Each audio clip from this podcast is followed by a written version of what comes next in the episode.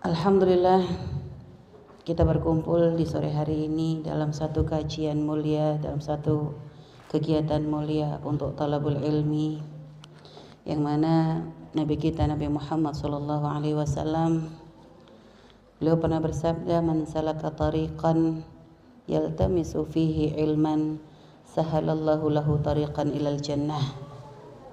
Barang siapa menempuh suatu jalan dengan tujuan untuk talabul ilmi maka Allah akan mudahkan langkahnya menuju surga Allah.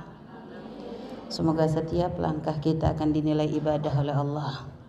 Dan keluar dari majlis ini Allah berkahi kita dengan ilmu yang bermanfaat di dunia wal akhirat. Hadirat yang dimuliakan Allah senang sekali kami dapat bertemu dengan para ibunda dan saudari di majlis mulia ini dan sungguh pertemuan di dalam majelis mulia itu akan menumbuhkan sesuatu yang indah. Karena yang mempertemukan kita di tempat ini adalah Allah. Dan yang akan mengikat hati kita adalah Allah. Pernah diceritakan Rasulullah pernah bercerita bahwa nanti di akhirat ada satu mimbar, satu tempat yang disiapkan oleh Allah. Tempat yang sangat indah. Begitu indahnya tempat tersebut sampai menjadikan para syuhada dan para ambia iri dengan tem dengan tempat yang disiapkan oleh Allah tersebut. Para sahabat ketika mendengar apa yang Nabi ceritakan mereka penasaran, "Ya Rasulullah, untuk siapa tempat yang indah tadi kok saking indahnya itu sampai membuat para syuhada dan para nabi itu menjadi iri. Dijawab oleh Nabi kita Nabi Muhammad Sallallahu Alaihi Wasallam itu adalah tempat yang Allah siapkan untuk hamba-hamba Allah yang saling mencintai karena Allah, bertemu karena Allah, berpisah karena Allah, saling menjamu karena Allah. Intinya pertemuan yang dipertemukan dalam kemuliaan. Nah, termasuk berkumpulnya kita di majelis-majelis mulia ini tujuan kita selain untuk tolebul ilmi, menjalankan apa yang diperintahkan Nabi, tujuannya adalah untuk saling mengingat saling mengikat hati kita dalam cinta karena Allah. Dan semoga kita yang diisyaratkan oleh Nabi yang akan nanti diberi tempat khusus, tempat indah karena kita dikumpulkan dalam majlis mulia ini sehingga Allah tumbuhkan di hati kita rasa cinta karena Allah. Dan juga pernah diceritakan oleh seorang sahabat Nabi Muhammad sallallahu alaihi wasallam beliau bercerita bahwasanya di akhirat nanti ada seorang hamba yang dia itu dimasukkan ke dalam surga ketika masuk di dalam surga hamba tersebut ternyata mencari-cari seseorang. Mencari-cari seseorang dia pun mencari mengelilingi surga. Dan di saat kok belum menemukan seseorang yang dicari tadi dia pun bertanya kepada malaikat wahai malaikat aku mencari seseorang yang bernama si fulan di mana dia? Malaikat berkata saat ini hamba Allah hanya punya dua pilihan jika tidak ada di surga, berarti dia adalah ahli neraka. Sehingga akhirnya setelah mencari di surga tidak bertemu, akhirnya mulailah orang laki-laki tadi, ahli surga tadi mencari di neraka dan ternyata dia melihat sahabat yang dicarinya, orang yang dicarinya tadi. Lalu melihat bahwa si fulan yang orang yang dicarinya tadi berada di dalam neraka, dia mengadu kepada Allah, "Ya Allah, angkat laki-laki itu dari neraka ya Allah. Angkat si fulan dari neraka ya Allah." Akhirnya malaikat pun bertanya kepada orang laki-laki tadi. Ditanya, kalau Allah Maha Tahu, hanya ini adalah pesan supaya sampai kepada kita. Ditanya, siapa dia dan siapa engkau? Dikatakan si ahli neraka tadi, si fulan tadi itu adalah sahabatku ya Allah. Si fulan tadi adalah sahabatku dan kami pernah bertemu dengannya sesaat dalam kemuliaan ketika kami berada di dunia. Subhanallah. Dan akhirnya dari apa yang disampaikan laki-laki tadi, maka Allah pun mengangkat si ahli neraka tadi dimasukkan ke dalam surga karena sahabatnya yang pernah bertemu tuh hanya sesaat dalam kemuliaan tapi ternyata bisa menjadi syafaat kelak bagi si ahli neraka tadi. Artinya kita harus bersyukur. Ketika kita oleh Allah diberikan nikmat yang teramat sangat besar ketika kita bisa duduk di majelis-majelis mulia seperti ini. Karena ada banyak orang rindu hadir majelis tapi tidak punya kesempatan untuk bisa datang ke majelis. Dan mungkin para akhwat di sini sering melihat kegiatannya mungkin banyak melihat orang sakit. Dan banyak di antara yang sakit-sakit ini sebenarnya ada mereka orang yang selalu rindu hadir majelis tapi terhalang karena sakitnya. Dan ada juga orang yang ternyata diberi kesempatan untuk bisa hadir majelis tapi ternyata di hatinya tidak punya kerinduan untuk bisa duduk di majelis mulia. Maka ketika ada seorang hamba oleh Allah dikumpulkan dua hal, Allah berikan kesempatan untuk bisa duduk di majelis ilmu dan lalu Allah tambahkan di hatinya kehendak. Jadi ada kesempatan, ada kehendak sehingga akhirnya dia bisa menjadi orang yang bisa masuki majelis ilmu, maka banyaklah bersyukur kepada Allah. Semoga itu adalah tanda Allah cinta kepada kita semua. Karena Allah jika sudah cinta kepada seorang hamba, akan Allah mudahkan untuk melakukan perkara yang Allah ridai. Begitupun ketika Allah sudah membenci seorang hamba, maka akan Allah mudahkan kakinya untuk terpeleset kepada kemaksiatan naudzubillah. Maka semoga duduknya kita di majlis ini adalah tanda cinta Allah kepada kita semuanya. Hadirat yang dimuliakan Allah, eh, Dokter ini kemarin menyampaikan kepada kami tema kita hari ini adalah risalah cinta Nabi Muhammad ya untuk untuk para wanita. Baik kita ngobrol-ngobrol sedikit. Bagaimana para wanita sebelum datangnya Nabi Muhammad Shallallahu Alaihi Wasallam? Di zaman sebelum Nabi Muhammad, di semua peradaban, apakah Yunani, Eropa, Hindu dan sebagainya, wanita itu menjadi sesuatu menjadi apa ya? Hal yang sangat dipandang rendah. Bahkan tidak sedikit wanita itu dijadikan tidak lebih seperti barang sehingga bisa diperjualbelikan. Bahkan kami pernah membaca satu buku di situ menceritakan saking saking tidak beradabnya pada masa tersebut tidak sedikit kadang seorang suami kalau sudah bosan dengan istrinya boleh barter. Jadi boleh tukeran. Udah bosan nih sama istriku tukeran sama punya istrimu ya. Nah itu bisa terjadi saat itu. Saking begitu rendahnya wanita.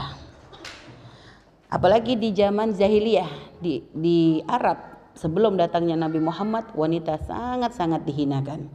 Bahkan di dalam Al-Qur'an diceritakan wa idza busyira huntha wajhu muswaddan wa huwa kadhim. Kalau sudah ada orang yang diberitakan bahwa dia itu punya anak perempuan, wajahnya tuh langsung menghitam saking marahnya, saking kecewanya, saking malunya yatawara minal qaumi min su'i bih. Akhirnya dia tuh berusaha nutup-nutupin. Gimana caranya supaya nggak ketahuan sama kaum? Karena merasa sangat malu, merasa terhinakan kalau punya anak perempuan. Ayumsiku fi hunin am turab. Sehingga mereka membuat satu pilihan, apakah wanita ini akan disembunyikan maksudnya dirawat, dipegang tapi ya dalam keadaan nanti mereka terhina atau pilihan yang kedua dikubur hidup-hidup. Alasa amayahkumun kata Allah, sungguh betapa buruk apa yang mereka putuskan. Dan memang ini terjadi. Mungkin kita pernah dengar kisah bagaimana Sayyidina Umar ibn Khattab seorang sahabat Nabi yang paling mulia, yang sangat mulia. Di masa jahiliyahnya ketika beliau itu mendapat kabar bahwa beliau itu punya putri seorang seorang punya anak seorang wanita, seorang anak perempuan. Itu kan sampai beliau mengkubur anaknya hidup-hidup itu bukan dongeng, itu memang ada. Jadi memang itu menjadi suatu tradisi. Bahkan sampai diceritakan di dalam Al-Qur'an karena itu benar-benar menjadi sesuatu yang sangat banyak terjadi dalam masyarakat saat itu. Jadi wanita tuh benar-benar dianggap aib. Kalau sudah ada seorang wanita datang bulan, dulu itu benar-benar diungsikan, dipinggirin, nggak ada orang yang mau mendekat. Jadi dianggap kayak penyakit. Tapi subhanallah, ketika Allah datangkan Nabi Muhammad Sallallahu Alaihi Wasallam. Benar-benar Nabi itu benar-benar menjadi rahmat untuk kita semua. Dibuat begitu banyak perubahan-perubahan. Wanita diangkat setinggi-tingginya di dalam Islam. Wanita dimuliakan. Seorang bapak diwanti-wanti bagaimana agar amanah di dalam menjaga anak perempuannya. Bahkan termasuk diberi isyarat yang bisa mendidik anak perempuannya untuk menjadi seorang mulia akan menjadi ahli surga. Setelah itu nanti ketika menjadi seorang istri diwanti-wanti kepada para suami agar amanah di dalam mengemban tugas sebagai seorang suami. Sehingga Nabi sendiri ketika bersabda, khairukum khairukum linisaikum kata Nabi. Paling bagus orang di antara kalian bukan yang paling banyak ngaji atau paling banyak sholatnya. Nabi mengatakan paling bagus di antara kalian adalah yang paling bagus kepada para wanitanya. Apakah kepada anak perempuannya, apakah kepada adik perempuannya, apakah kepada istrinya, ataukah para ibundanya, jadi yang paling bagus la khairukum linisaikum. Walaupun ada banyak makna linisaikum maknanya lebih kepada istri. Akan tapi kalau kita pandang nisa itu adalah wanita, artinya wanita-wanita yang menjadi tanggung jawabnya. Jadi lelaki yang paling bagus adalah yang paling baik kepada mereka semua. Dan Nabi adalah contoh. Contoh yang benar-benar mempraktekkan itu semua. Bagaimana beliau sebagai seorang suami, bagaimana beliau sebagai seorang ayah. Jadi Nabi itu benar-benar mengangkat kita setinggi-tingginya. Sehingga makanya ada banyak pesan cinta Nabi kepada para wanita. Ada banyak pesan cinta Nabi kepada para wanita dan bahkan kemuliaan wanita pun lihat. Ada banyak sekelompok orang yang memfitnah Islam dengan mengatakan bahwa di dalam Islam itu ada diskriminasi wanita. Ada diskriminasi terhadap wanita. Sehingga ada sedikit ada sekelompok kaum yang mengaku kaum gender ini adalah mengangkat mengatakan bahwa lihat di dalam Islam ada banyak ketidakadilan-ketidakadilan sehingga wanita terlalu punya banyak aturan tidak seperti kaum laki-laki. Ini fitnah yang disebar. Akan tapi kalau kita belajar dengan sungguh-sungguh, kalau kita mengenal syariat Nabi dengan sungguh-sungguh, lihat semua tuduhan-tuduhan yang dilemparkan dengan bahasa bahwa itu adalah diskriminasi, sebenarnya itu adalah fitnah yang disebar oleh sekelompok tersebut hanya untuk menjadikan kita tidak percaya dengan syariat Nabi Muhammad wasallam. Jadi ada banyak buktinya. Urusan pendidikan tidak ada pernah Islam itu memerintahkan untuk wanita nggak boleh belajar. Nggak ada wanita tugasnya hanya jadi istri aja, suruh ngabdi nggak boleh belajar, nggak boleh, nggak ada, nggak pernah. Nabi bahkan kalau kita melihat Contohnya apa? Kalau memang wanita itu tidak boleh mencari ilmu misalnya untuk urusan masalah pendidikan, Nabi tidak akan mendidik istrinya Sayyidah Aisyah ya untuk menjadi seorang guru seorang wanita yang masya Allah yang bahkan dikatakan ilmunya Sayyidah Aisyah itu kalau seandainya kecerdasan wanita di dunia dikumpulkan tidak akan mampu mengalahkan kecerdasannya Sayyidah Aisyah. Bahkan beliau adalah seorang wanita yang menghafal ribuan hadis Nabi Muhammad Shallallahu Alaihi Wasallam yang karena itulah akhirnya kita banyak belajar. Karena Sayyidah Aisyah adalah orang yang paling dekat dengan Nabi sehingga akhirnya apa yang dilakukan oleh Nabi itu bisa sampai kepada kita itu juga melalui Sayyidah Aisyah. Dididik oleh Nabi dia seorang anak kecil Sayyidah Aisyah adalah anak kecil menikah dengan Nabi usia berapa? Tujuh tahun digauli oleh Nabi pada usia berapa? Sembilan tahun bersama Nabi berapa lama? 9 tahun sampai usia 18 tahun saat itu Rasulullah wafat. Lihat. Sayyidah Aisyah usia 18 tahun, Rasulullah wafat. Tapi lihat, dari seorang anak kecil dididik benar-benar oleh Nabi. Nabi gak pernah memaksa Sayyidah Aisyah dengan kejam. Kamu istrinya Nabi, belajar yang benar. Enggak. Bahkan dalam cerita banyak, Nabi itu sering bermain dengan Sayyidah Aisyah. Nabi itu sangat indah dalam mendidik istrinya. Jadi Nabi itu ngelihat Sayyidah Aisyah masih main boneka. Nabi gak ngelarang. Sayyidah Aisyah itu istrinya Nabi masih main boneka. Ya karena memang masih kecil. Jadi main boneka ditanya sama Rasulullah, "Ya Aisyah, itu apa?" Ngelihat nah, Sayyidah Aisyah melihat ada kuda kok ada sayapnya. Ini kudanya Nabi Sulaiman ya Rasulullah. Nabi hanya tersenyum. Gak pernah Nabi melarang. Jadi ada banyak tanda. Bahkan dalam riwayat Nabi itu pernah ngajak Sayyidah Aisyah itu lomba lari. Karena tahu Sayyidah Aisyah itu masih kecil gitu. Jadi Nabi pun menyesuaikan dengan kondisi beliau. Diajak lomba lari coba. Kita aja para suami kayaknya jarang ngajak lomba lari. Ini sekarang Sayyidah Aisyah diajak lomba lari oleh Rasulullah. Lihat. Dan ini nggak sekali, dua kali diceritakan. Ketika itu Sayyidah Aisyah masih kurus. Masih kurus Sayyidah Aisyah menang. Setelah itu berapa tahun kemudian, ya wanita kalau sudah menikah kan sudah semakin ada perubahan banyak. Sehingga akhirnya berapa tahun berikutnya Sayyidah Aisyah diajak lomba lari lagi Rasulullah yang menang. Rasulullah guyon, "Ya Aisyah, ini untuk kekalahan yang dulu." Lihat. Betapa indahnya Rasulullah dengan Sayyidah Aisyah. Jadi kalau menceritakan masalah bagaimana Nabi mengajarkan keindahan di dalam rumah tangganya terhadap istrinya ya. Beliau benar-benar memperhatikan bukan hanya masalah mendidik Sayyidah Aisyah, tapi juga memanjakan beliau. Bahkan juga masalah romantisme Rasulullah dengan Sayyidah Aisyah itu luar biasa. Sampai dikatakan Rasulullah itu pernah berkata kepada Sayyidah Aisyah, "Ya Aisyah, la uhawwin alayyal maut ba'da an arif annaki zawjati fil jannah."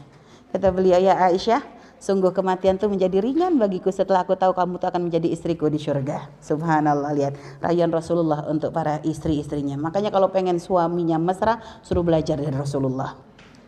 Baru nanti pintar merayu. Jadi rayuannya indah. Ya. Lihat. Jadi ini urusan pendidikan Islam sangat memperhatikan. Bahkan diceritakan bagaimana para wanita Ansor. Para wanita Ansor itu pernah datang kepada Rasulullah Ya Rasulullah katanya, bana alaika rijal. Ya Rasulullah kami itu dikalahkan sama kaum laki-laki. Kenapa kata Nabi? Mereka tuh punya banyak waktu denganmu ya Rasulullah. Mereka sholat denganmu, mereka sering duduk bersamamu, mereka juga berperang denganmu. Kami wanita dapat bagian apa? Lihat. Kami dapat bagian apa? Sehingga Nabi pun memberi semangat kepada para wanita saat itu. Ketahuilah di saat kalian berkhidmah kepada suami kalian, di saat kalian berkhidmah untuk mendidik anak-anak kalian, membesarkan anak-anak kalian, melahirkan dan membesarkan anak kalian, maka itu seperti pahalanya jihad kata Rasulullah. Dan bahkan ketika para wanita mengajukan kepada Nabi, mereka ingin belajar bersama Rasulullah. Mereka ingin duduk dengan bersama Rasulullah untuk belajar, minta waktu ya Rasulullah satu hari agar kami bisa belajar denganmu dan dikabul oleh Nabi Muhammad SAW sehingga ada satu hari itu di mana Nabi itu duduk bersama sahabat wanita untuk memberikan kesempatan kepada mereka bertanya urusan agama. Lihat mana diskriminasi? Tidak ada. Ada lagi yang mengatakan diskriminasi. Coba lihat contohnya dalam masalah waris. Dalam masalah waris pembagian wanita dengan laki-laki nggak adil. Laki-laki dapat dua, perempuan dapat satu. Kalau melihat kayak begitu kayaknya mah nggak adil.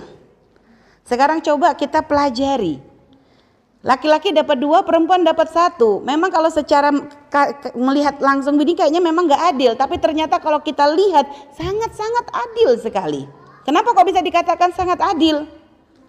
Sekarang lihat, wanita ketika dia mendapatkan waris, ketika dia mendapatkan harta, maka itu 100% adalah miliknya sendiri, tidak ada siapa pun menjadi tanggung jawabnya. Tidak ada satupun yang menjadi di bawah tanggung jawabnya itu tidak ada. Tapi laki-laki, ketika seorang laki-laki mendapatkan harta, maka lihat di, di dalam harta tersebut ada jatahnya orang lain. Siapa? Kalau dia punya istri, maka ada jatah istri di situ. Kalau ternyata dia punya ibunda yang fakir, yang ayahnya sudah nggak ada nih, ibunda, ibundanya sudah janda, ibundanya fakir, maka kewajiban untuk anak laki-laki memberikan nafkah kepada ibundanya. Kalau ada seorang laki-laki punya saudara perempuan fakir, gak ada yang ngurus, itu kewajiban bagi saudara laki-lakinya untuk menanggung hidup si perempuan tadi, untuk menanggung, menanggung hidup saudaranya. Lihat, Kayaknya mah gak adil, padahal secara ini sangat-sangat adil. Sehingga pernah kalau Buya tuh pernah mencontohkan ya, anggap sekarang ada seorang laki-laki meninggalkan harta 3 juta.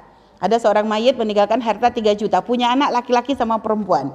Akhirnya yang perempuan dapat sejuta, yang laki-laki dapat 2 juta. Akhirnya ternyata si anak perempuan sama anak laki-laki ini dua-duanya wajib menikah, sudah waktunya menikah. Akhirnya menikahlah. Si anak perempuan, lihat, menikah dilamar. Maharnya apa? Ternyata mahar di sana itu 2 juta jumlahnya. Aja si anak perempuan dilamar dapat mahar 2 juta. Berapa duitnya sekarang? 3 juta. Yang laki-laki ketika akan melamar dia yang membayar mahar. Sehingga maharnya adalah 2 juta. Berapa duitnya? Ya sudah. Gimana ada adilnya? Ayo, di mana lagi? Ada lagi yang mengatakan perempuan banyak dikekang, keluar gak boleh, keluar harus ada yang ngawal. Kalau ini Umi bingung. Kalau dikatakan ini bentuk pengekangan, ini kayaknya perempuan ini perempuan ah, model apa ini? Padahal sebenarnya kalau kita melihat secara sadar, ketika perempuan dibuat banyak aturan, itu adalah bentuk perhatian. Nggak usah pusing-pusingnya, coba aja dalam rumah dalam rumah aja. Kalau ada seorang tua tuh punya laki-laki, anak laki-laki, anak perempuan, coba sama-sama pengen keluar rumah. Kepada siapa ibu-ibunya tuh biasa lebih cerewet? Sama yang perempuannya atau sama yang laki? Enggak perempuan. Kenapa? Ada kekhawatiran lebih. Nah, hati-hati ya. Kamu kalau keluar jangan malam-malam ya. Kamu perginya sama siapa ya? Kamu nanti nginep di mana ya? Lihat, banyak pertanyaannya. Ada kekhawatiran karena anak perempuan. Karena perempuan diciptakan oleh Allah memang dengan kelemah lembutannya dan sebagainya. Sehingga kadang bisa menjadi sebab orang berbuat jahat dan sebagainya. Maka kadang orang tua tuh kalau punya anak perempuan lebih khawatir dia. Lah makanya syariat, karena kekhawatirannya syariat, karena wanita, syariat memahami wanita itu punya kelemahan. Jadi jangan langsung bahas, tapi kan banyak wanita kuat. Kalau ada wanita keker yang bahunya sampai mentol-mentol, ini di luar pembahasan. Karena umumnya wanita nggak begitu. Kalau ada wanita pinter gulat, ini sudah ini bukan pembahasan kita. Aslinya wanita nggak begitu. Di mana-mana tuh wanita ya dilindungi. Di mana-mana itu coba. Anggap saja nih kayak acara perkemahan, coba. Acara perkemahan ada laki-laki, ada perempuan. Siapa biasanya bagian cari kayu bakar, bagian yang masang tenda, bagian yang berat-berat laki-laki atau perempuan? Perempuan, yang laki-laki. Yang laki-laki, yang perempuan bagian apa? masak air, masak mie, yang gampang-gampang. Lihat. Kalau apa-apa lihat, laki-laki yang di belakang, perempuan disuruh di tengah-tengah biasanya. Lah ini menunjukkan apa? Memang ada bentuk perhatian. Lah ini dalam masyarakat saja begitu, giliran syariat membuat aturan. Seorang wanita kalau berjalan, kalau dia punya suami harus ditemani suaminya atau mahramnya, dikatakan pengekangan. Aneh. Pernah ada seorang yang katanya sih disebut ustazah, cuma nggak ngerti ini ustazah lulusan mana. Dia pernah ngomong katanya, ya kalau saya katanya, kalau saya harus diikuti oleh suami saya, ya bisa mati berdiri suami saya. Bingung kita. Ada suaminya dibilang mati berdiri. Coba maksudnya dia apa? Menunjukkan maksudnya suami itu kan merendahkan suaminya sendiri. Ya kalau saya harus selalu diikuti, dia merasa bahwa itu adalah bentuk pengekangan. Wanita aneh. Di mana-mana coba kalau kita jalan, Jalan sendiri sama jalan ditemenin sama suami. Kalau yang urusan belum punya suami jangan dibahas di sini. Dibahas yang sudah punya suami, ya. Coba, sudah punya suami, jalan ditemenin suami, ama jalan sendiri. Bedanya jauh. Jalan sama suami itu mau nyebrang digandeng, bawa barang dibawain. Tapi suami saya nggak gitu, Mi. Lo itu salahmu, salah nyari suami. Jangan disalah aslinya nggak begitu di mana mana laki-laki itu ya kalau ngelihat misalnya gandeng istrinya istrinya yang dikawal dia bawa barang dibawain Loh kalau ada suami cuek, istrinya ditinggal di belakang, giliran ngangkat barang dia bagian tolak pinggang begini ya, salah dia dulu nyari suaminya kayak apa? Itu pasti gara-gara kena gombalan cinta itu.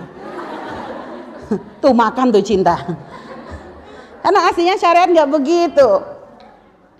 Jadi syariat itu sangat memperhatikan wanita sampai benar-benar dipahami karakternya wanita. Sehingga Nabi itu pernah bersabda, ini juga nih lihat, kadang ada banyak hadis Nabi itu dipelintir. Ada Nabi itu pernah bersabda, ya ayuhan nisa, ya Tuhan nisa, kata Nabi, tasaddaqna. Eh para wanita, kata Nabi, bersodakohlah. Bersodakohlah kalian, karena sungguh kata Nabi, aku melihat banyak ahli neraka itu adalah dari golongan wanita. Wah ini orang-orang yang bagian ahli fitnah tuh lihat tuh diskriminasi. Masa perempuan dibilang ahli neraka? Lihat.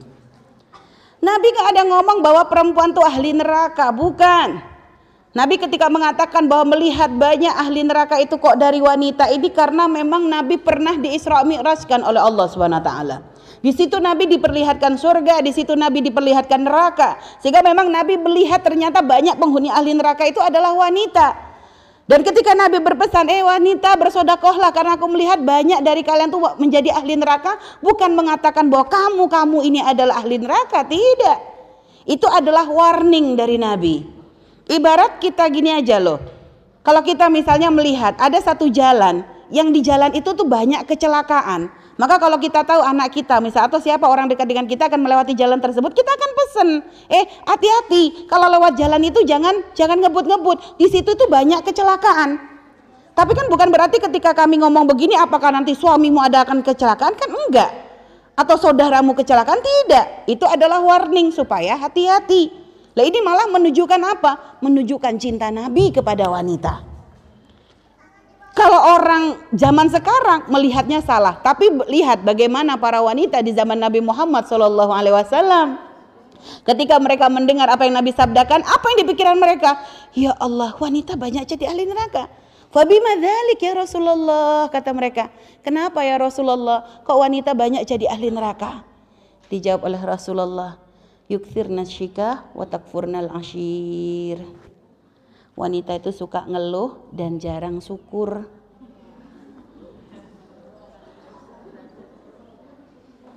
Ngelihat tetangganya bangun rumah, tuh pak, bangun rumah lagi. Kita kredit. Temannya kok beli motor baru, tuh motor kita udah butut. Lihat, kadang wanita tuh banyak ngeluhnya, kurang syukurnya. Karena ini sudah satu paket. Kalau orang banyak ngeluh, pasti itu muncul dari hati yang tidak banyak bersyukur kepada Allah.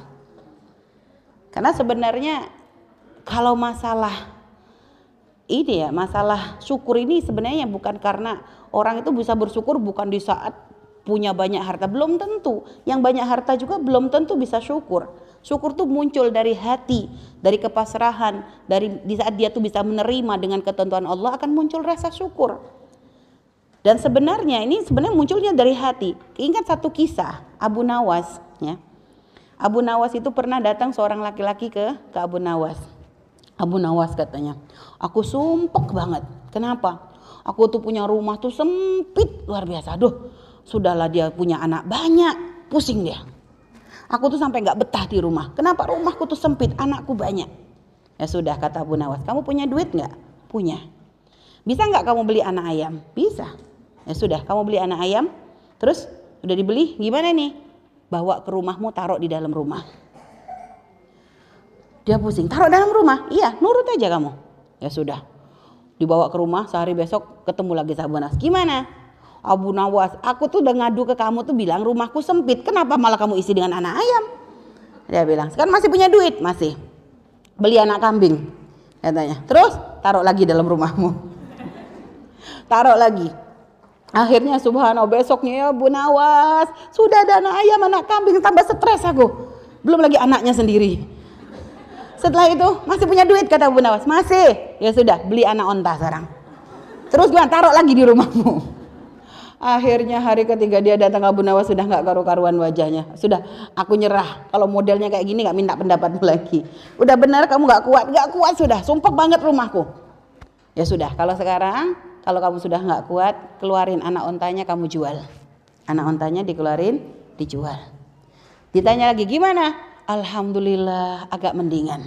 Kalau gitu anak kambingnya keluarin. Sampai terakhir adalah anak ayamnya. Habis itu ditanya sama rumah, rumahku bener-bener lapang rasanya. Lihat, rumahnya sama. Tapi yang menjadikan beda apa? Hatinya. Karena yang pertama dia nggak bersyukur. Ternyata rumahnya segitu tuh kalau seandainya lihat ada orang kadang rumah sebegitu diisi lebih banyak lagi gitu loh. Makanya kita tuh sebenarnya kalau pengen belajar syukur ya jangan melihat hanya kepada diri kita. Lihat kalau rumah kita ngontrak, ada orang boro-boro bisa ngontrak, kadang nggak punya rumah dia keleleran di pinggir jalan. Ada orang pakai bisa pakai motor, kita motornya butut misalnya. Kita motor butut, orang teman kita bisa motor baru. Jangan ngelihat yang barunya. Lihat ada orang tuh pakai sepeda ngengkol. Lihat, ada yang kadang jalan kaki, bahkan kadang ada yang nggak punya kaki. Ayo, sampai segitunya coba. Jadi orang kalau belajar tidak melihat kepada ujiannya sendiri, tapi mencoba untuk melihat yang lain, akan mudah untuk bersyukur. Nah penyakitnya wanita ini biasanya mudah terkompori. Sehingga rumput tetangga itu lebih hijau dari rumput sendiri. Padahal sama-sama rum rumputnya. Sehingga kalau sudah bertetangga tuh kayaknya jadi persaingan. Tetangganya bangun rumah, tidak mau kalah. Tetangganya kredit motor, dia kredit panji. Kredit terus saingan. Gak selesai-selesai. Akhirnya perang gara-gara begitu. Ya ini. Nah ini wanita-wanita model begini nih loh. Yang susah bersyukur. ya, Yang banyak mengeluh. Ini yang dikatakan oleh Nabi Muhammad sebagai wanita ahli neraka. Lah kenapa kok sampai derajatnya parah banget? Nah ini dilanjut kata Nabi. Karena kata Nabi ma raaitu nakhisati aklin wa dinin adhaba lilubbil hazimi min ihdakunna. Nah, Nabi dengan ini kalau sampai didengar lagi sama yang suka ngeritik marah lagi dengan hadis Nabi ini. Karena kata Nabi, kenapa disebut yang tadi dua penyakit ini menjadikan wanita banyak masuk neraka? Karena kata Nabi, "Mara'aitu naqisati aklin wa dinin adhaba bil hazimi min ihdakunna." Karena aku tidak melihat karena aku melihat ada banyak ya karena mara'aitu aku tuh gak pernah melihat orang yang kurang akal sama kurang agamanya tapi bisa menghilangkan akalnya laki-laki seperti kalian wahai wanita. Jadi Nabi itu waktu itu ngomong gak pernah ngelihat ada orang kurang akal, kurang agama, tapi bisa ngilangin akalnya laki-laki seperti kalian wanita. Maksudnya apa? Wanita ini dibilang Nabi kurang akal, kurang agama, tapi bisa bikin bikin hilang akal laki-laki yang paling kuat. Lihat. Nabi bilang kita kurang akal, terima nggak? Bingung, mau dibilang nggak terima Nabi, mau terima masa kita dibilang kurang akal. Nabi kalau ngomong tuh gak pernah ngawur. Nabi tuh ngomong memang kenyataan. Dan mau kita paham, mau kita ngaku gak ngaku, kita ini adalah wanita-wanita kurang akal. Umi kok bisa begitu sih Mi? Ya iya coba. Mau diambilin contohnya. Wanita hamil. Coba, pernah dengar gak? Wanita hamil tuh apa aja sih yang dirasain? Ada nggak yang bilang kalau wanita hamil tuh tambah seksi, tambah enak, nyaman, ringan. Hah? Pernah dengar? Enggak. Yang didengar apa kalau wanita hamil? Awal-awal hamil muntah-muntah, mabuk, enggak enak maka semua bau, sak suaminya bau, semua enggak ada yang enak. Ya. Setelah itu nanti selesai muntahnya perutnya tambah buncit. Ya. Sudah tambah buncit nanti sudah tambah gede, tambah gede, tambah gak karuan. Tidur sudah nggak enak, duduk nggak kuat, berdiri berat. Kalau tidur posisinya nggak ada yang bener, tidur telentang nggak bisa nafas, tidur miring perutnya kayak jatuh tidur tengkurap apalagi. Nggak bisa semua lihat intinya orang hamil tuh enak atau enggak sih? Coba secara secara akal intinya orang hamil enak atau enggak enak atau enggak Gak enak secara akal loh ya jangan ngomong perasaan. Lah ini gara-gara yang ngomong enak berarti kurang akal itu secara akal coba orang hamil gak eh tapi coba seorang wanita ya begitu sudah nikah subhanallah sudah nikah satu bulan tiba-tiba sudah kok periksa oh kok ternyata tespeknya garis dua masya Allah itu senangnya sampai nangis Padahal tahu sebentar lagi dia bakalan jadi orang muntah-muntah tiap pagi ini sebagainya. Kenapa kok sampai senyum senang begitu? Karena kurang ah, akal. Kurang akal. Sudah begitu nanti lihat kandungannya. Muntah itu sambil senyum dibilang sama suaminya capek ya dek. Gak apa-apa seneng. Lihat kurang akal kan? Setelah itu lihat hamil ditendang. Coba kita ini kalau lagi jalan ditendang orang marah kita. Tapi lihat seorang ibu begitu perutnya gede anaknya pertama kali nendang. Nangis terharu. Ya Allah anakku nendang. Kenapa? Kurang akal dia nangis begitu terharunya itu ditendang malah bahagia. Lihat ngelahirin juga gitu coba. Taruhannya nyawa. Masya Allah taruhannya nyawa itu. Nggak ada orang bilang lahiran tuh enak itu nggak ada. Nggak ada taruh tak tahu semua. Normalnya sakit sesarnya sakit. Nggak ada yang enak. Kalau ada bilang orang sesar nggak sakit bohong. Umi sudah nyoba dua-duanya sakit semuanya. Sakit gak ada yang nggak sakit saya senormalnya sakit, sesar sakit. Tapi gitu coba lihat, waktu lagi sakit-sakitnya, kayaknya tuh kapok gak mau punya anak lagi. Eh giliran bayinya sama bidannya dibawa, ini anaknya, masya Allah, kapan ya hamil lagi? Kenapa kok bisa gitu? Kurang ah, akal.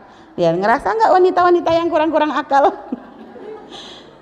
Jadi Nabi nggak ngomong bohong. Memang kita itu dikurangi akalnya sama Allah. Kenapa? Karena mau Allah titipkan, Allah titipkan di hati kita rahmah, Allah titipkan di hati kita hananah, Allah titipkan di hati kita kelembutan, kasih sayang, cinta. Lihat, jadi ada pengorbanan. Sehingga wanita itu kalau sudah urusan dengan anak itu kadang akalnya hilang. Nabi faham, makanya dikatakan kurang akal itu bukan penghinaan. Memang karakternya wanita seperti itu. Karena kalau sama-sama punya akal, kalau sampai wanita akalnya gak dikurangi, giliran waktunya mau hamil tuding-tudingan sama suami, kamu aja yang hamil. Gak mau dia disuruh hamil, wong tahu hamil gak enak kok. Makanya dikurangi akal salah satunya biar akhirnya dengan hamil itu seorang wanita menjadi bersu bersyukur. Nah, lihat. Begitu juga nanti lihat begitu punya anak, coba bedain antara bapak sama ibu. Seorang ibu kalau sudah lihat anaknya pipis, lihat. Anaknya pipis itu bukannya malah marah coba ketika masih bayi lihat anaknya. Kadang nggak lagi buka popok tiba-tiba mancur. Itu malah ketawa, ya Allah sayang pipis ya. Lihat. Seorang bapak disetorin sama ibunya udah wangi semuanya. Eh gak taunya lagi digendong keciuman bau gak enak. Yang dipanggil siapa? Istrinya, Bu. Lagi empuk. Dikasihin. Kata ibunya, ya Allah sayang. Lagi empuk ya. Lihat ibunya karena kurang akal senyum-senyum. Dikasih kotoran. Ya. Bapaknya karena akalnya sehat. Dikasih kotoran ya gak terima.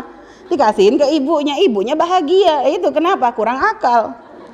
Nah inilah banyak ya bukti kurang akalnya wanita. Tapi ternyata kekurangan akal wanita itu adalah rahmat dari Allah Subhanahu wa taala. Sehingga makanya pahalanya gede. Sehingga sampai Nabi begitu besarnya pahala perjuangan seorang ibu itu al jannatu tahta aqdamil ummahat. Surga ada di telapak kaki ibu. Maksudnya begitu besar pangkat seorang ibu di hadapan Allah. Kurang akal tapi. Nah, Cuma dan lalu kurang agama gimana? Karena kita di dalam beribadah itu nggak bisa sempurna. Ya kan? Kita ada cuti sholat, ada cuti puasa. Kalau laki-laki kan enggak. Makanya dikatakan kita itu di dalam beragama kurang bisa sem sempurna. Tapi kata Nabi, dua hal ini yang dimiliki wanita ternyata lihat bisa menjadikan orang laki-laki yang paling kuat pun bisa kalah. Seorang suami baik, masya Allah, kerjaannya halal. Ini gara-gara si istri yang tadi nih bu ya, yang katanya kurang akal sama kurang agama, bisik-bisik. Pak, itu itu loh rumahnya tambah gede, kita rumahnya gini, kredit dong. Ya. Gajimu cuma segitu nggak naik-naik tak pak? Pakai yang lebih cepat dikit coba. lihat, saya lihat berapa banyak kadang seorang suami akhirnya ngambil pekerjaan haram gara-gara siapa? istri yang selalu nekan di rumah, korupsi dan sebagainya. Kenapa? Ya ini karena si kurang akal yang di rumahnya tadi itu. Akhirnya menghilangkan akalnya suami, suaminya. Lihat. Makanya, nah ini dari mana bibitnya tadi sampai begitu? Karena kurang syukur dengan banyak menge mengeluh. Kalau sudah istri di rumah kurang syukur, banyak mengeluh, kurang syukur, banyak mengeluh, yang jadi korban siapa? Suami di rumah dia nggak betah kalau pulang nggak bawa duit banyak nggak dibikinin kopi nggak dapat senyum nggak dapat masakan akhirnya gimana mikir gimana caranya pulang selalu bisa bikin istrinya senyum istrinya senyum kapan kalau lihat dompet suaminya tebel sehingga kan sampai ada istilah ada uang abang disayang nggak ada uang abang ditendang. Lah itu jangan dimikir main. Itu kan karena ungkapan sebagian wanita-wanita yang kurang akal yang banyak mengeluh tadi. Karena sebenarnya itu kan istilah kayaknya memang dijadikan guyonan. Padahal sebenarnya itu menunjukkan ada wanita-wanita yang memang dengan akalnya yang begitu rendah. Sehingga akhirnya menjadikan khidmah kepada suami itu adalah di saat suami bisa memberi banyak baru dia akan bisa berkhidmah. Kalau enggak enggak ada. Padahal di dalam syariat Islam khidmah seorang istri kepada suami itu adalah ibadah. Lihat. Jadi lihat, itulah perhatian Nabi kepada kita. Sehingga makanya Nabi wanti-wanti, jadilah wanita yang bisa banyak bersyukur ya banyak bersyukur belajar kita menjadi ajari suami kita gak usah banyak mengeluh kalau ternyata karena sebenarnya bagi seorang suami di saat dia tuh tidak bisa menuruti apa yang diinginkan oleh istri itu sebenarnya pukulan berat. Mungkin suatu saat ada suami dek mau maafin ya rumah kita kecil. Mungkin kita bisa ngomong gak usah kata iya mas gak kayak tetangga. Sakit suami kita. Seorang istri cerdas akan ngomong, yang kenal syariat kan ngomong, nggak apa-apa mas, biarpun sempit yang penting kita bersama, kan gitu. Lihat. Dek gajinya cuma segini, nggak apa-apa ya, nggak apa-apa mas, ini sudah sangat-sangat cukup. Ini adalah rezeki dari Allah. Duitnya bisa kita, eh, pokoknya intinya gimana jadi istri itu banyak nerimanya. Dan wanita-wanita begini adalah wanita-wanita yang istimewa, wanita-wanita mahal. Wanita-wanita yang punya pangkat tinggi di hadapan Allah Belajar kita dari Sayyidah Fatimah Az-Zahra, bagaimana putri Nabi Muhammad sallallahu alaihi wasallam, paling mulianya wanita. Ada seorang seandainya dikumpulkan kemuliaan wanita saat ini nggak akan bisa mengalahkan kemuliaannya Sayyidah Fatimah, tapi bagaimana hidupnya beliau. Hidupnya beliau, beliau menikah bukan dengan laki-laki yang kaya raya. Nabi nggak mencarikan untuk beliau tuh lelaki paling kaya. Bahkan di antara sahabatnya Sayyidina Ali ini adalah termasuk yang fakir, akan tapi punya keagungan punya keistimewaan, dinikahkan dengan putri beliau. Dan bagaimana hidup Sayyidah Fatimah setelah menikah dengan si Imam Ali? Apakah terlimpah, berlimpah harta? Enggak. Sampai dikatakan ketika menikah Imam Ali itu enggak punya apa-apa. Bahkan di rumahnya tuh berkakas bisa dihitung dengan jari kita. Dan subhanallah kasurnya Sayyidah Fatimah itu hanya pasir yang ditinggikan lalu dilapisi dengan kain. Selimutnya Sayyidah Fatimah ditutup kakinya, kepalanya kelihatan, ditutup kepalanya kakinya kelihatan. Enggak bisa menutup dengan sempurna. Maka Sayyidah Fatimah pun harus menggiling gandum sendiri sampai telapak tangannya pecah-pecah. Sayyidah Fatimah pun kalau pengen mengambil air harus mengangkat air dari tempat yang jauh dengan menggantungkan dua geribah di leher dengan ditali di lehernya untuk kanan dan kiri lalu ngambil air di, untuk dibawa pulang ke rumahnya. Ada kita hidup seperti itu. Kita sekarang sudah banyak kemudahan. Minum tinggal mencet dispenser. Ya, giliran untuk ngangkat dispensernya habis yang ngangkat suaminya. Kan gitu. Artinya banyak kemudahan. Gitu kok masih mengeluh tuh gimana? Nah, makanya Nabi berpesan begini adalah bentuk cinta. Maka janganlah kalian menjadi wanita-wanita yang banyak mengeluh. Janganlah kalian menjadi wanita yang banyak yang tidak bisa bersyukur. Syukuri setiap nikmat dari Allah ini adalah subhanallah adalah besar besarkan nikmat Allah di mata kita. Besarkan di mata di, apa di mata kita ini nikmat Allah ini semuanya anggap besar. Apa pun kalau ternyata ada saat suatu muncul ada di hati kita kok rasa berat atau apa, jangan melihat hanya pada diri kita, lihat orang lain. Makanya pernah diceritakan ada seorang wali yang bernama Abu Gilabah ditemukan oleh seseorang itu dalam keadaan yang sangat mengenaskan. Dikatakan ada seorang soleh melewati satu jalan ngelihat ada seorang laki-laki bersender di dinding begitu keadaannya itu sangat mengenaskan. Matanya buta, kakinya lumpuh, bajunya compang-camping, pokoknya nggak karu-karuan. Tapi mulutnya tuh komat kamit terus. Mulutnya komat kamit, akhirnya laki-laki tadi ngedeket. Ngomong komat kamitnya apa sih nih orang? Mungkin dipikir mau minta tolong atau apa, dideketin. Ternyata yang terucap dari mulutnya apa? Alhamdulillah Alamin. Lalu dia mengatakan segala puji bagimu ya Allah yang telah memberikan nikmat kepadaku yang tidak kau berikan kepada selainku. Diulang-ulang kalimat itu.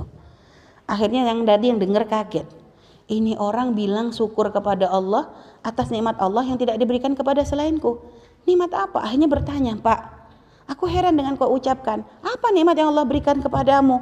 Matamu buta, kakimu lumpuh, kamu compang-camping, kelaparan dan sebagainya, gak ada yang ngurus kamu. Nikmat apa yang gak diberikan kepada yang lain? Akhirnya yang tadi laki-laki tadi yang buta tadi berkata, aku bersyukur kepada Allah karena dengan mata buta, dengan kaki pincang, dengan keadaan yang seperti ini, mulutku masih dibimbing oleh Allah untuk selalu bersyukur kepadanya. Di saat ada banyak orang yang Allah berikan kesempurnaan tapi dia tidak bisa bersyukur kepada Allah. Lihat. Subhanallah. Sampai segitunya. Ternyata di antara ujian semua yang diberikan tetap yang dilihat nikmat Allah. Maka bersyukurlah kalau ada di antara kita mah ternyata oleh Allah dikasih mungkin ekonomi kita lemah atau bagaimana nggak seperti saudara kita, nggak seperti tetangga kita, tapi ternyata Allah masih bisa mengingatkan kita untuk bisa sholat. Kita dijadikan wanita yang nggak meninggalkan sholat, kita bisa menutup aurat mereka aurat kita. Maka bersyukurlah kepada Allah. Itu nikmat yang tidak bisa dinilai dengan uang sebanyak apa pun. Itu nikmat. Lihat tadi ulama tadi Abu Gilabah tadi dalam keadaan buta, pincang, tapi ternyata apa? Mulutnya terus bilang alhamdulillah dan itu disyukuri oleh dia. Makanya dia selalu berucap terima kasih ya Allah atas nikmat yang kau berikan kepadaku tidak kau berikan kepada selainku. Karena berapa banyak orang dengan dengan nikmat yang Allah berikan lupa diri, dengan harta yang Allah berikan lupa diri, dengan tubuh yang Allah berikan ternyata digunakan bermaksiat. Tapi ternyata lihat seorang buta, seorang pincang, seorang pengemis ketika dia diberi ujian seperti oleh Allah, tapi mulutnya tidak pernah berhenti untuk memuji Allah Subhanahu wa taala. Maka belajar kita untuk bisa menjadi wanita yang bersyukur tidak banyak mengeluh agar kita di dalam menjalani kehidupan ini semuanya akan indah. Semuanya akan indah. Tidak usah kita melihat orang lain. Ya. Jadi yang diberi kekayaan bersyukur alhamdulillah. Semoga dengan kekayaannya kita dengan kekayaan yang Allah berikan kepada kita kita menjadi ahli surga. Yang ternyata oleh Allah diberikan hidup pas-pasan alhamdulillah. Ada banyak orang yang diuji lebih berat daripada kita. Selagi kita masih diberi kemudahan untuk bisa makan, untuk bisa untuk jadi bekal untuk kita ibadah, syukuri itu sebagai nikmat yang luar biasa. Belajar dari Nabi kita. Nabi kita sehari makan, sehari enggak. Apa yang dikatakan Nabi? Ketika makan beliau bersyukur, ketika tidak makan beliau bersah, bersabar. Lah inilah belajar. Nah inilah banyak pesan cinta dari kekasih kita Nabi Muhammad Wasallam untuk kita bagaimana agar kita bisa menjadi wanita-wanita mulia di dunia untuk menggapai kemuliaan yang sesungguhnya kelak di akhirat. Ya, kalau mencari membahas semua pesan cinta dari Nabi berat terlalu panjang. Bahkan saking perhatiannya Nabi kepada wanita sebelum wafat termasuk tiga di antara tiga wasiat Nabi itu salah satunya adalah An-Nisa, An-Nisa, An-Nisa kita yang disebut. Cinta Nabi kepada kita. Bahkan Nabi apa? Istausu bin nisa khaira. Jadi istausu bin nisa khaira kata Nabi. Berwasiatlah. Nabi berwasiat agar benar-benar di dalam menjaga wanita. Sampai dikatakan Nabi karena wanita itu dari tulang rusuk yang bengkok. Kalau dibiarkan bengkok akan terus bengkok, tapi kalau terlalu keras itu nanti akan patah. Lihat, maksudnya apa? Kalau ngasih nasihat wanita pelan-pelan dan diulang oleh Nabi. An-Nisa, An-Nisa, An-Nisa. Lihat, tanda cinta Nabi kepada kita. Makanya jangan sampai kita menyanyiakan apa yang sudah dititip atau yang sudah dipesankan oleh Nabi kepada kita semuanya perhatian kita dengan apa yang dipesankan oleh Nabi semoga kita menjadi wanita-wanita yang akan dimuliakan oleh Allah di dunia dan di akhirat wallahu alam bisawab